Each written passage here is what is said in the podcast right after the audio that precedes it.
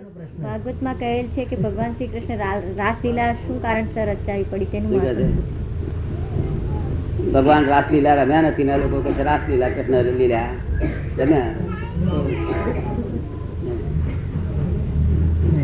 તમને કોણે કહ્યું હતું ભગવાન રાસલીલા રમ્યા હતા કૃષ્ણ ભગવાન? કે કાગરિયાની વાતો છે સમજ પડી ને? યોગેશ્વર પુરુષ કેવા હતા?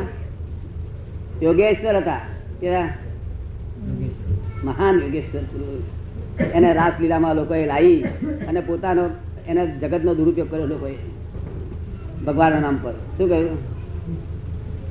મહાન યોગેશ્વર. પુરુષ હા, કૃષ્ણને બે રીતે આપણે તો આરાધન કરવામાં રાખ્યું કે ભાઈ જેને જે બાળ મંદિરમાં મનુષ્યો છે, જે જીવો બાળ મંદિરના છે, એને બાળકૃષ્ણનો દર્શન કરવા. શું કે છે? બાળકૃષ્ણ ભગવાન જે છે નાગોડિયા કૃષ્ણ. તે બાળ મંદિરના જીવો હોય તેને એ દર્શન કરવા. અને જેને મોક્ષે જવું હોય જેને વૈકુંઠમાં જવું હોય તે યોગેશ્વરના દર્શન કરવા. યોગેશ્વર.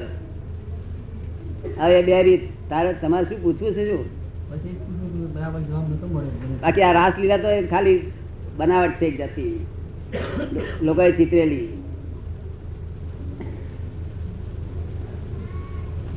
મનની શાંતિ તો આવવું હોય તો સત્સંગમાં બેસવાથી સત્સંગમાં બે શબ્દ આરાધન કરવાથી તો થઈ જાય નહીં તો નહીં. એમને શાંતિ થાય નહીં ને મન સાથી અશાંત થયું છે તપાસ કરવું પડે આપણે. એની તપાસ કરવી પડે ના કરવી પડે? કે ભણ્યા નથી તેથી તે અશાંત થયું છે કે ભણ્યા નથી તેથી અશાંત થયું છે?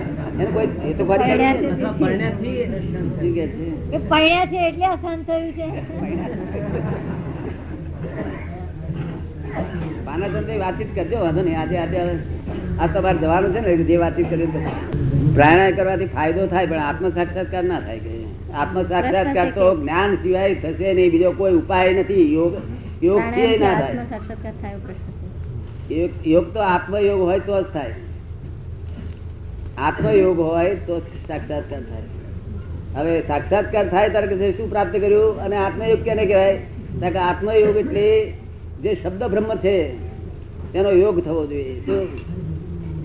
શબ્દ બ્રહ્મ તો એ યોગને સ્થાપન કરવામાં આવે તો સાક્ષાત્કાર થાય ને શબ્દ બ્રહ્મ દ્વારા સંકીર્તન અભિપ્રેત છે દાદા? એમ કે છે કે શબ્દ બ્રહ્મ દ્વારા દાદાને સંકીર્ત અભિનવ છે. સંકીર્તન અથવા કાવ્ય સર્જન અભિપ્રેત છે? કાવ્ય સર્જન અભિપ્રિત છે આપને? હે? કાવ્યપ્રીત સર્જન. સર્જન છે આપને એમ? આનંદ ના સમજાયું નહીં મને ના સમજાયું. શબ્દ બ્રહ્મનું આરાધન કરવાનું દાદાએ કહ્યું ને? શબ્દ બ્રહ્મ. હા. શબ્દ બ્રહ્મનું આરાધન કરવાનું કહ્યું એટલે એમાં દાદાને અભિપ્રેત શું છે? સંકીર્તન કે સર્જન? આપે જે શબ્દ બ્રહ્મનું આરાધન કરવાનું કહ્યું એમાં આપનું શું કહેવું છે? કે સંકીર્તન કે કાવ્ય સર્જન? કે કાવ્ય સર્જન એમ. એવું છે શબ્દ બ્રહ્મ આત્માના શું ગુણો છે? શું ગુણો છે આત્માના? એના શું ગુણધર્મ છે? એને સદગુરુ પાસે કે જ્ઞાની પાસેથી સમજી લે. અને પછી એ સ્થાપન કરે કે આ આ ગુણોનું જ હું આરાધન કરું છું. અને આ જ રૂપ મારું થવું છે. આ જ રૂપ મારું થવું ધ્યેય નક્કી કરે. અને એનું ધ્યાન કરે ત્યારે કામ થાય શબ્દ બ્રહ્મનું. હવે આત્માના ગીતામાં તો ટૂંકા ટૂંકા ટૂંકાક્ષરી લખેલું છે. લોકોને સમજાવવા માટે કે ભાઈ આત્મા બાળ્યો બાળી શકાય એવો છે નહીં. આત્મા પાણીથી ભીજ્યો ભીજાય એવો નથી ખબર ને તાર વોટરપ્રૂફ ફાયર તો ઘડિયાળે આવે એટલે લોકો જોડે ઘડિયાળ જેવો છે. ખબર ને બધા બહુ ગુણો છે. એટલા બધા ગુણ તમે આ તો થોડુંક લોકોને સમજાવવા માટે આટલું સમજે ને તોય બહુ થઈ ગયું. એટલું એટલા માટે ખુલ્લું કરેલું એ બધું ખુલ્લું કરે નહીં ને? લોકો લઈ બે ઊંધું લઈ બે એટલે એમના મનમાં એમ થાય કે ના બાળ નહીં બળી જાય આપણે મરી નહીં જઈએ કે છે. શું કહ્યું? વોટરપ્રૂફ બાકી ફાયર પ્રૂફ તો વોટર તો ઘડિયાળ આવી ગયો. એટલે લોકો જાણે ઘડિયાળ જેવો આત્મા છે કે છે. ઘડી આત્મા તો પરમાત્માના ગુણો છે. એ સમજે તો કામ કાઢી નાખે.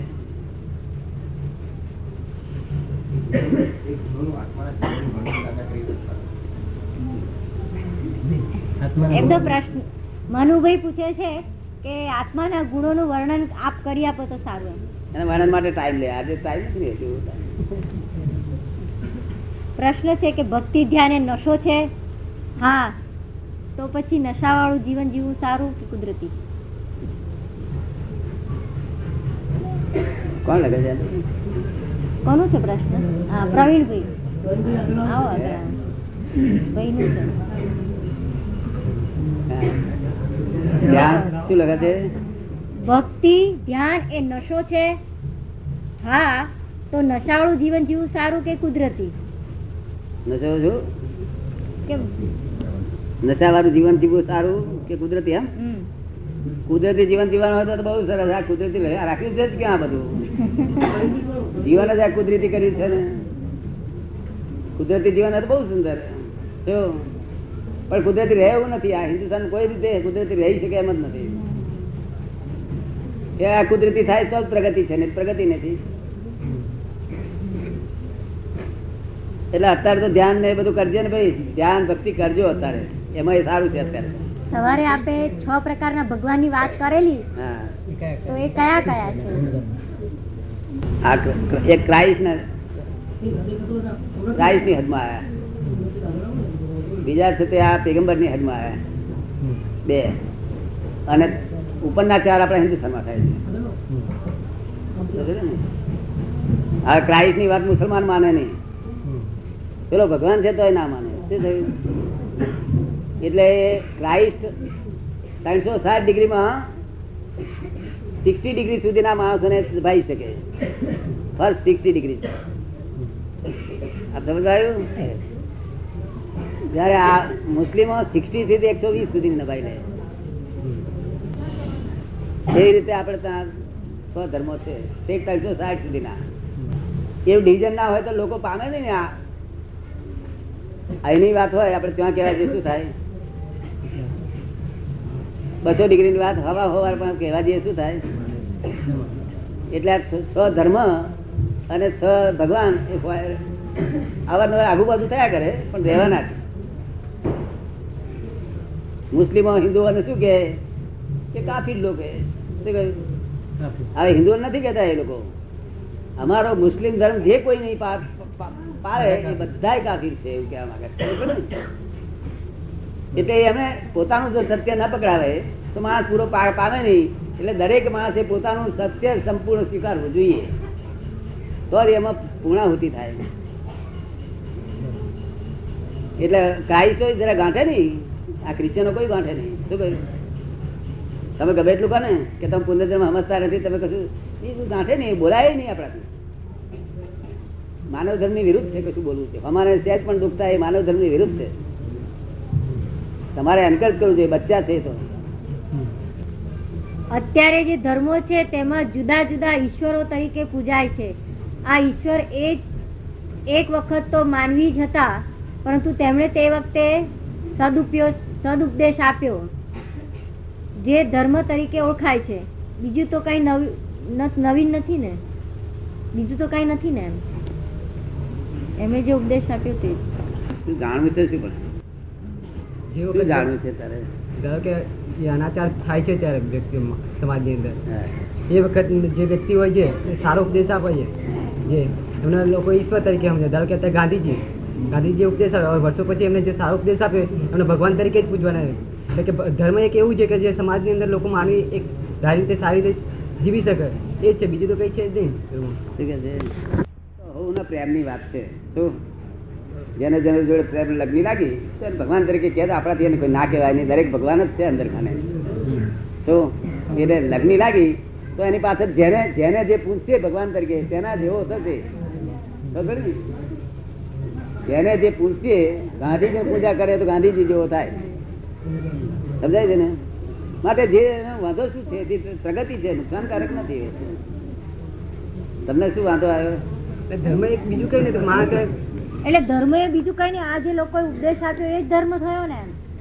ના આ ધર્મ ધર્મ તો આ જે ચાલુ છે ધર્મ એ રિલેટિવ ધર્મ છે રિયલ ધર્મ નથી આ. આ રિલેટિવ ધર્મ છે. જો ધર્મ જ નથી રિયલ આ તો રિલેટિવ ધર્મ એટલે શું? કે આ ખરાબ કામ છોડી દો ને સારું કામનું ગ્રહણ કરો. એને ધર્મ કે છે હિન્દુસ્તાનમાં? શું કે છે? ને અને ધર્મ તો શું? પોતાનો ધર્મ એટલે આત્મા પોતાના ધર્મમાં આવે, એનું નામ ધર્મ કહેવાય છે. આત્મા પોતાના ગુણધર્મમાં આવે અને આ છે તે દેહાદ્યાસ ના રહે, એનું નામ ધર્મ કહેવાય છે. શું ને હવે એ ધર્મ તો રહ્યો નથી, એટલે આ ધર્મ ધર્મ તરીકે સ્વીકાર્યો છે.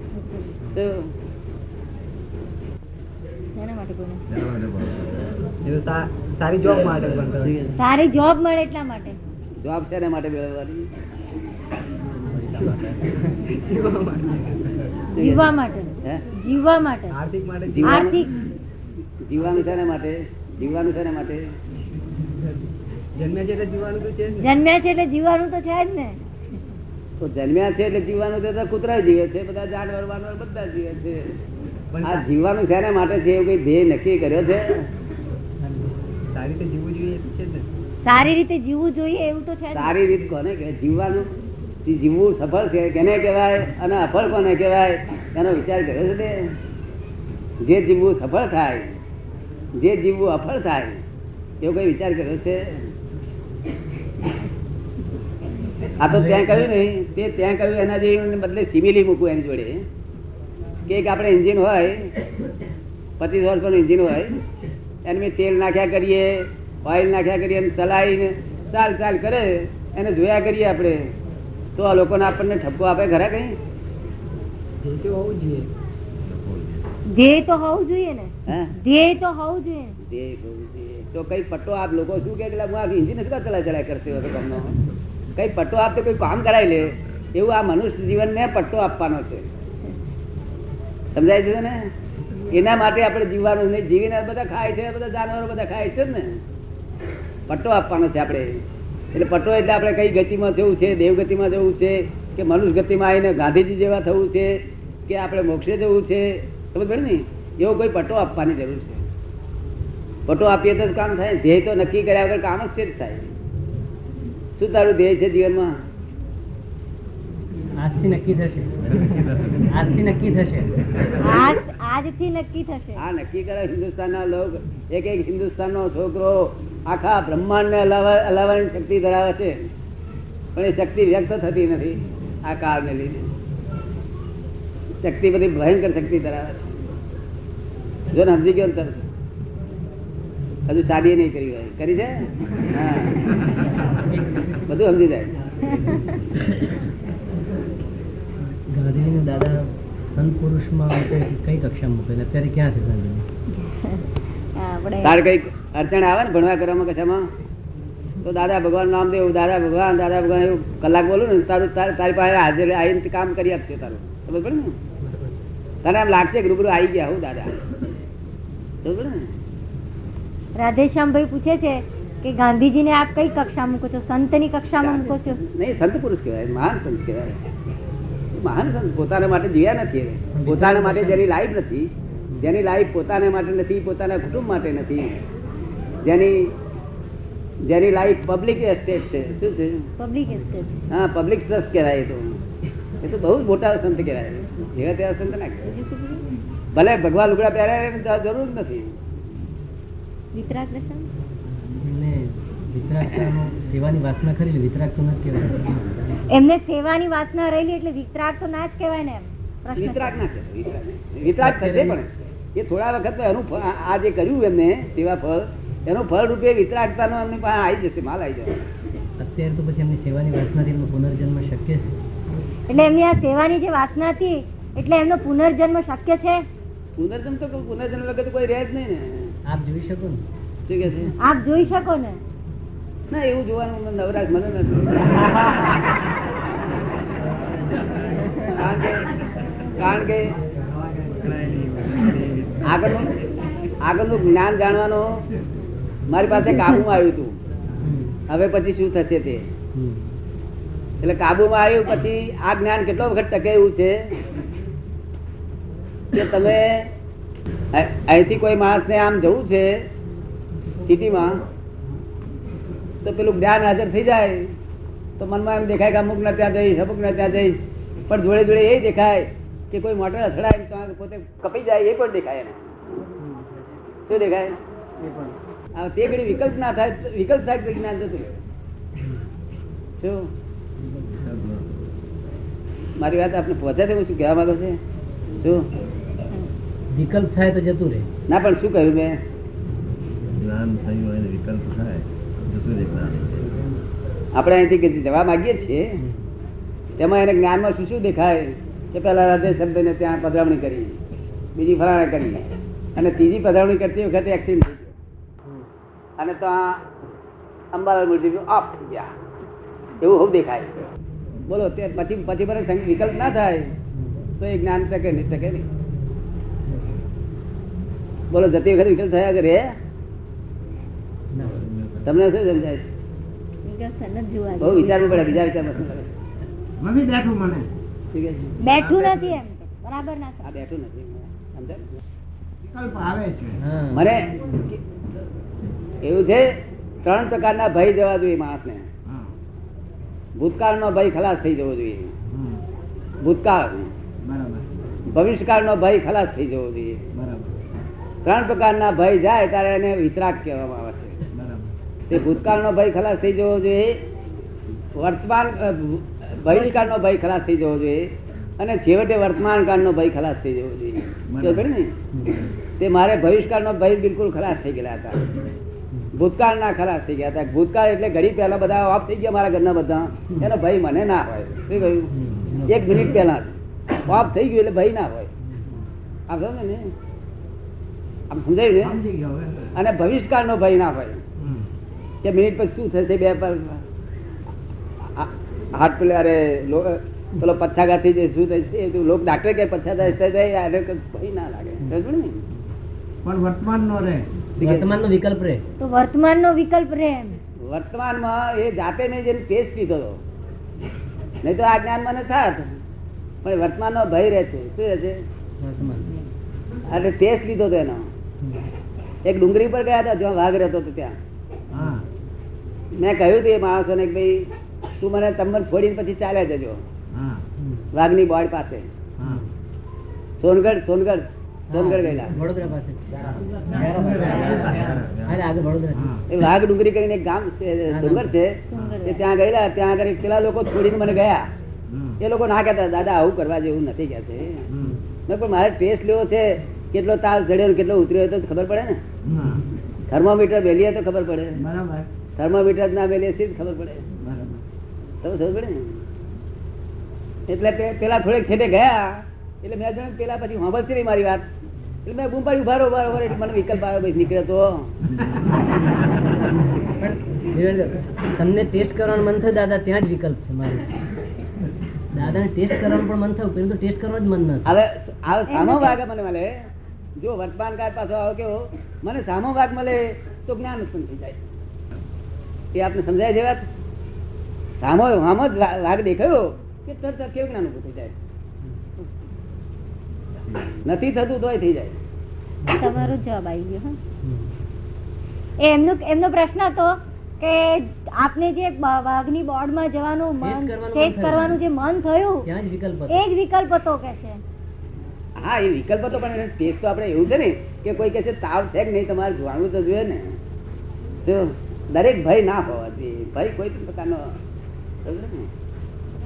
આ તો તેદાડ અમે પચીસો રૂપિયા કરેલો પ્રયત્ન. અત્યારે કેમ છે મને ખબર નથી. અત્યારે હું ધ્યાને નહીં રાખતો. તો ખબર ને? આ તો વીસ વર્ષ પહેલો આ આ પ્રયોગ કર્યો. દાદા આજે મનુષ્યની સંજ્ઞાઓ ચાર કીધી કે આહાર નિંદ્રા ભય અને મૈથુન. એ સંજ્ઞા કીધી એટલે મનુષ્ય જન્મ હોય ત્યાં સુધી ભય રહે ત્યાં સુધી મૈથુન રહે ત્યાં સુધી આહાર નિંદ્રા રહે. એનો અર્થ એમ થાય છે કે નહીં? એમ કે છે કે આ જે મનુષ્ય ભાવ મનુષ્ય ભાવ છે તેમાં ચાર સંજ્ઞાઓ કઈ છે. આહાર ભય મૈથુન નિદ્રા. તો કે છે આ વસ્તુઓ રે? એ સંજ્ઞાઓ તો રે ને? એ સ્વાભાવિક જ એ છે તો ને. સ્વાભાવિક જ છે ને? એ તો સ્વાભાવિક છે સ્વાભાવિક છે. એ સ્વાભાવિક છે. એ તમે તમે કહ્યું સ્વાભાવિક છે. પણ તે છતાં તે પૂરું થવું જોઈએ. શું કહ્યું? સ્વાભાવિક તો છે જ. આહાર ભાઈ મૈથુન મિત્રા એ એ છતે એ સંગી ચેતનાઓ છે. શું છે? આહાર ભાઈ મૈથુન ને લીધા સંગી ચેતનામાં છે અસંગ ચેતનમાં નથી. શું છે? હું અત્યારે અસંગ ચેતન તરીકે જીવું છું.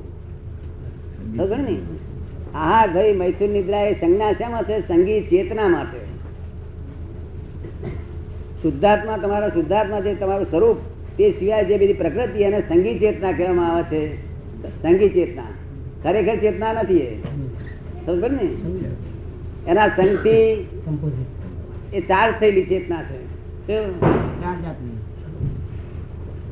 પણ એને નીરુબેન એમણે કહ્યું એમાં આગળ એમ કહું કે આહાર નિદ્રા ભય મૈથુનાંચ સામાન્ય મેતદ પશુ ભિન્ન તો પશુ ને મનુષ્યને ત્યાં સરખા કહેવામાં આવે છે? તો એટલા ભાગમાં મનુષ્યમાં પશુત્વ ખરું ને? એમનું કેવું છે કે પેલું. શાસ્ત્રમાં એવું કે છે કે આ જે ચાર સંજ્ઞાઓ છે ચાર આહાર, ભય મૈથુન નિંદ્રા. એ સંજ્ઞાઓ મનુષ્ય મનુષ્યમાં અને પશુમાં પણ છે. એટલે ભાગ માત્રમાં. ખરો ને મનુષ્યમાં? ઝાડમાંય ખરું. કે એટલો- એટલો ભાગ મનુષ્યમાં, મનુષ્યમાં પશુનો- પશુનો ખરો ને? ના એવું નથી એવું નથી. એવું છે ને? મનુષ્યમાં શું બધા આ દરેકમાં આહાર ભય મૈથુન નિદ્રા હોય એ તો સ્વાભાવિક રીતે સંભાવ બધાને હોય જ. મનુષ્યમાં વધારે શું છે કે એના અંતસ્કરણ ફૂલ ડેવલપ થયેલું છે. એને એટલે અનલિમિટેડ મન છે. કેવું છે? અનલિમિટેડ જ્યારે પેલો આહાર ભાઈ મૈથુન નિદ્રાવાનું લિમિટેડ મન છે બધાના. લિમિટેડ અમુક લિમિટની બહાર જઈ શકે નહીં એના સંજ્ઞાઓ કહેવામાં આવે લિમિટની અંદર રહે એને સંજ્ઞાઓ કહેવામાં આવે છે. સમજ ને? અને આઉટ ઓફ લિમિટ તમારું મન તો ઠેઠ ભગવાન થઈ શકે એટલું બધું વિચારી શકે. જો, અમને પણ આહાર નિદ્રા તો વળગેલા જ છે કે અમને આહાર નિદ્રા તો વળગેલા જ છે ને? એ આહાર નિદ્રા એ તો એ- તો સંજ્ઞા સહેજે રહેવાની સ્વાભાવિક બધાને. જીવ છે તો આ નિદ્રા સંજ્ઞા છે. આ ઝાડને પણ હા, આહારની સંજ્ઞા એ ભાઈ મૈથુન નિદ્રા ઝાડને પણ આ સંજ્ઞાઓ છે. જો બધાને જીવ માત્ર આ સંજ્ઞા હોય. પણ જે મુક્ત આત્માની વ્યાખ્યા છે એમ મુક્ત આત્માની જે વ્યાખ્યા છે એમાં એક વ્યાખ્યા એવી થઈ શકે ખરી કે જે આ દરેક જીવની જે આ ચાર સંજ્ઞા છે એ ચાર સંજ્ઞાનો નાશ થાય તો મુક્ત આત્મા થાય. અતિક્રમી એ એમ કે છે કે આ જે મુક્ત આત્મા છે એની વ્યાખ્યા એવી રીતે થાય કે આ ચાર સંજ્ઞાઓનો જેને નાશ થાય ચાર સંજ્ઞા બિલકુલ ખલાસ થઈ ગઈ હોય. બરાબર ને? તો હવે ચાર સંજ્ઞા છે તે સારું છે નહીં તો આ આપણે અહીં હુલ્લડ થાય છે. હુલ્લડ નહીં આપણા લાલ ઝંડા વાળા એવા તે બધા હોય છે ને ક્રાંતિકારી લોકો. તે કે છે ભાઈ અમે તમારી ગાડીઓ બાડીઓ આજ આજ નહીં જવા દે ટ્રાફિક ને રોકે છે નહીં રોકતા? રોકે છે. નહીં રોકતા? પણ જો આ ચાર સંજ્ઞાઓ ના હોત તો આ આ જાનવરો પણ રોકત. એ જાનવરો ઉઠે જ નહીં બિલકુલ ના ઉઠે જાન તાર થાય એ પણ યુનિયન રચી કાઢે હા સંજ્ઞા એને ઉઠાડે છે. કોણ ઉઠાડે છે? આ સમજવા છે ને. બરાબર ભય સંજ્ઞા એને ઉઠાડે. ભાઈ સંજ્ઞા એને ઉઠાડે નહીં તો ઉઠે જ નહીં કોઈ દાડો ના ઉઠે. આ સમજવા આવે છે ને? એટલે આ સંજ્ઞાઓને લીધે જગત ચાલી રહ્યું છે. ભગવાનને કઈ ચલાવવું નહીં પડતું એટલું બધું ગોઠવણી સુંદર છે. આ ઝાડમાં છે તે પેલી પેલી વેલ કઈ હતી પેલી. લજામણી? લજામણી લજામણી વેલા આવે છે ને દામ હાથ હરાવે તે પેલા એને બધી લજવી જાય એનો પાંદડા બાંદડા બંધ કરી દે અંદર અડાડતાની સાથે. સર કેટલી ઇફેક્ટ છે આ સમજ ને? એ એને ભય સંજ્ઞા છે. સમજ ને? એટલી બધી બનાવે પાંદડા બધા બંધ કરી દે. આ તો મેં જાતે જોયેલું બધું અમુક અમુક જગ્યાએ. ત્યાં ઉટા ગામડમાં ને એ બધે. ત્યાં બધી હોય બધી બહુ હોય. આવું બધું બધું બહુ એ હોય છે. આપણે અશોક નામનું વૃક્ષ હોય છે ને આ પેલું આસોપાલો કે છે ને? એને સ્ત્રી એડે ને તો એમાં ડિફરન્સ થાય છે. જો પણ નિરીક્ષણ કરનારો જોઈએ. સંસ્કૃત હા. એટલે આ દરેક દરેક જીવોના આહાર ભાઈ મૈથુન નિદ્રા હોય જ સ્વાભાવિક રીતે. જેને જેને જેવી રીતે આહાર જોઈતો હોય તેને તેવી રીતે તમે ધીરજ રાખો કે છે. ત્યાં ઝાડો કે છે અમે કચરાનો નથી, બોલ, તારે શું કરવું કે તમારે ત્યાં બેઠો મળશે? આ મનુષ્યો કે છે અમે ફોરી દઈશું તો તા કે તો તો મળશે કે છે. શું જેનો જેવું ધીરજ, એવું પ્રમાણે એનું બધું કુદરત બધી આવવા તૈયાર જ છે બધી ઝાડને ઘેર ઘેર બેઠો ખાવાનું મળતું છે નહીં મળતું? આવડા આવડા છોડવા ઉભે છે તો ઝાડ બાજરી વાવે છે? કોણ જઈને નાખી આવતું છે?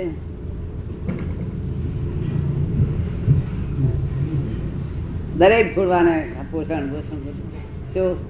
અને લોક કે છે તો તો આ દુષ્કાળ પડે છે તારે કેમ થાય છે તે જોડવા? તમે કહે તો એવું છે ને કે દુષ્કાળ ના હોય ને તો આ મનુષ્યો આ અમદાવાદ શહેરને તો મારી મારી ગોરીઓ મારી ધમકાવી નાખે. આ લોકો હિન્દુ આ ગામડાના લોકો ને? તે વકરે વકરે શું થાય? વકરે બંદૂકો લઈને આ મારી નાખે લોકોને. પણ એ બે ત્રણ વર્ષે દુષ્કાળ આવે તે જ રાખે કુદરત. નહીં તો વકરી જાય બધું. આપણે સમજાય છે વાત? માણસ વકરેલો માણસ કેવો થઈ જાય? પછી ઈરાનમાં ધરતીકંપે થઈ જાય શું કહે છે? ઈરાનમાં ધરતીકંપે થાય છે. ઈરાનમાં ધરતીકંપ પણ થાય છે. ધરતીકંપ વસ્તુ જુદી છે અને આ વકરેલા માણસો માટે આ છે તે. આપને સમજાય? વકરેલા શબ્દ સમજાયો? બહુ બરાબર સમજાયેલો વપરાય જ છે ગુજરાતમાં. બહુ કોમન છે. બહુ કોમન શબ્દ તાર કાઠિયાવાડી ભાષા શું કહે છે? કાઠિયાવાડમાં વપરેલો કે શું કે છે? કાઠિયાવાડમાં વકરેલો કહે છે. જે વકરેલો હોય ને તે ભેંસના ભાઈ જેવો હોય કેવો હોય? પણ દાદાજી આજે આપ વ્યવસ્થિતની જે વાત કરી એમાં કુદરતમાં કોઈ વાર વ્યવસ્થિતપણું ઘટતું હશે અગર વધતું હશે એવું બનતું હશે? કળિયુગના હિસાબે? આપ જે વ્યવસ્થિતની વાત કરો છો એમાં આ કુદરતમાં કઈ ઘટતું હશે વધતું હશે આ કળિયુગને હિસાબે કે એવું બને ખરું? શું થાય છે આ વ્યવસ્થિત આપ જે કહો છો. પણ આ કળિયુગ છે તો એ કળિયુગને કારણે આ કુદરતમાં કંઈક વધઘટ થતી હશે? આ વ્યવસ્થિતમાં ના વધઘટ ના થાય. વ્યવસ્થિત ત્રણેય કાળ સરખું જ રહે છે. ત્રણેય કાળમાં છે. હા. એમાં વધઘટ ના થાય. વ્યવસ્થિત આપણે શું કહેવા માંગીએ છીએ? કે તું શું કાંઈ ઇગોઇઝમ કરે છે? તું શા માટે સ્પંદન કરું છું? આ મન વચન કાયા? એ વ્યવસ્થિત તાબે જ છે. અને વ્યવસ્થિત ના એની પ્રેરણાથી જ આ મન વચન કાયા ચાલી ગઈ છે. પેલો કે છે મેં ચલાવ્યું હું તું આમાં સ્પંદન કરવાની જરૂર નથી. તું તારા સ્વરૂપમાં રહે. હવે શું કહેવા માંગુ છું વ્યવસ્થિતમાં? વ્યવસ્થિત તાબે છે બધું. વ્યવસ્થિત જ ચલાવી રહ્યું છે. વ્યવસ્થિત જ ચલાવે છે. વ્યવસ્થિત રહે છે. પણ એ જ્ઞાન છે આ લોકોને અપાય એવું નથી. કારણ કે જ્યાં સુધી સ્વરૂપનું જ્ઞાન ના હોય, જ્યાં સુધી સ્વરૂપ છે એવું નક્કી ના થાય, ત્યાં સુધી એ જ્ઞાન આપીએ તો આની બારનું વ્યવસ્થિત કે? એટલા. સમજે ને? એટલે હું સુઈ રહ્યો કે છે કશો વાંધો નથી કે છે? એટલે અવરા ભાવ કરે. એને આવતો બહુ બગડે આ ભાવમાં ના બગડે. આ ભાવમાં ના બગડે એવું વ્યવસ્થિત છે. એ બહુ સમજવા જેવી છે વાત બહુ ઊંડી છે. ના પણ એ બરાબર આપની વાત બરાબર પણ હું જ્યારે- કહેવા માંગતો હતો જ્યારે યોજના ઘડાય છે યોજના. યોજના ઘડાય છે ત્યારે એ અવસ્થિત થાય છે. શું થાય છે? અવસ્થિત. જે અવસ્થામાં જે અવસ્થામાં તન્મયાકાર થયો તે વખતે અવસ્થિત નામની યોજના ઘડાય છે. અને તે ત્યાર પછી કુદરતના મિક્સર થઈને આવે છે ને રૂપકમાં આવે છે ત્યારે વ્યવસ્થિત હોય છે. એટલે જે તમારી યોજના ઘડી છે તે જ આ રૂપકમાં આવે છે. એ જ વ્યવસ્થિત છે માટે ગભરાવાનું કોઈ કારણ આની યોજના થઈ ગયેલી છે. ને? પણ મારો પ્રશ્ન એ હતો હે? પ્રશ્ન એ હતો કે એનો અર્થ તો એ થયો કે પૂર્વ કર્મના પરિણામે જે વ્યવસ્થિત જીવન ઊભું થયું છે એ જીવન વિતાવવાનું છે. પરંતુ ચાલુ જીવનની કોઈ કર્મ હોય તો એનો ઇમ્પેક્ટ આવે કે કેમ? એમનો પ્રશ્ન એવો છે કે એનો અર્થ એવો કે પૂર્વ કર્મનું જે ભોગવવાનું આવ્યું છે તે ભોગવવાનું છે. પૂર્વ કર્મના હિસાબે જે વ્યવસ્થિત જીવન ઊભું થયું પૂર્વ- ભોગવવાનું છે. પૂર્વ કર્મના હિસાબે જે જીવન ઊભું થયું વ્યવસ્થિત હિસાબે એ તો ભોગવવાનું જ છે. પરંતુ ચાલુ જીવનમાં જો કોઈ કર્મ અમુક પ્રકારનું કરે તો એ વ્યવસ્થિતતામાં એટલો ફેર પડે કે કેમ? થાય છે કેમ વ્યવસ્થિત? આ ચાલુ જીવનમાં કોઈ કર્મ એવું કરે તો એના વ્યવસ્થિતમાં કઈ ફેરફાર થાય રિવાઇઝ થાય કઈ? કશું જ નહીં ફેરફાર થવાનો અહીંથી જન્મ્યો. ત્યાંથી છેલ્લા સ્ટેશન ઉપર ગયો લાસ્ટ સ્ટેશન બરાબર. તો નાનામી લાસ્ટ સ્ટેશન જાય છે ને? ત્યાં સુધી બધું ફરજિયાત છે કઈ કરે નહીં. અને મરજિયાત માને છે તે ભ્રાંતિ છે? મરજિયાતી માન્યું એટલે ભ્રાંતિ. છે ફરજિયાત. કર્યા વગર ચાલે જ નહીં એવું છે કારણ કે એ ડિઝાઇન થઈ ગયેલી છે. એ યોજના ઘડી ગયેલી છે ને એ યોજના રૂપકમાં આવી છે આખી લાઈફમાં. ઘડેલી યોજના પ્રમાણે જ થયા કરવાનું છે. એમાં કઈ ફેરફાર થવાનો નથી. રૂપકમાં એના તે ફરજિયાત છે. ભાઈ તમે ફેરવા માંગો કશું ફરે? નહીં. અને આમાંથી તમે જે સ્પંદન કરો છો સ્પંદન તમે જે ઇગોઇઝમ કરો, બીજા સ્પંદન કરો, તેનાથી નવો નવી ઊભી થાય છે. નવા પધલ ઊભા થાય છે. આવતો બહુ પાછો શરૂઆત કરે છે પોતે.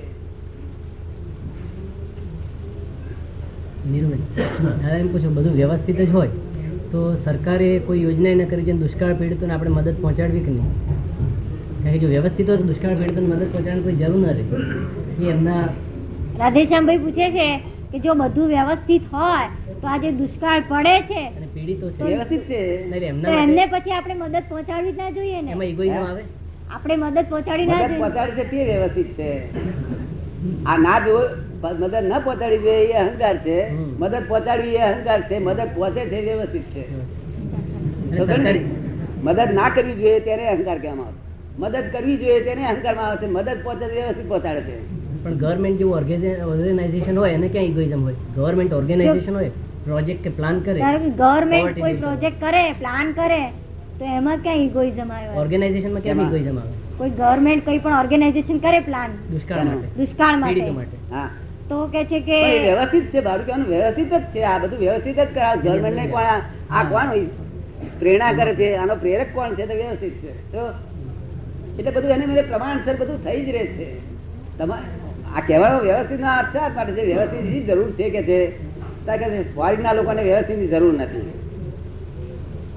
ફોરેન લોકોને આ વ્યવસ્થિત શબ્દ કામનો જ નથી. એમને તો એમ જ કહેવું જોઈએ કે વર્ક વર્ક એન્ડ વર્ક. શું કહ્યું? આ સમજ આવે છે ત્યાં વ્યવસ્થિત કેવું એ ગુનો છે. એમના પણ પૂર્વ કર્મ હશે ને? ફળ હશે ને? એમના કઈ પૂર્વ કર્મ હશે ને? ફળ હશે ને? વ્યવસ્થિત છે તે.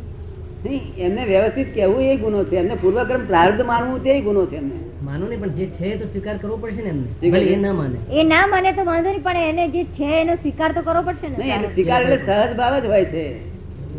સહજ ભાવ એટલે સમજમાં આવ્યું અમને અત્યારે ગાય હોય તે ગાય મારકણી હોય મારકણી ગાય. બરાબર. એને નાનો મારકણી ગાયને આપણે નામ ના દઈએ તો એ મારવા ફરે આપણને. અને બીજી એક કાયદ છે મારકણી નથી. ત્યારે નાનું છોકરું સિંગડું ચાલે તો એ ના મારે. આ સમજો ને? એનું શું કારણ કે ગાયનો સહજ ભાવ છે. સહજ કેવું. એવું આ ફોરેન વાળા સહજમાં છે.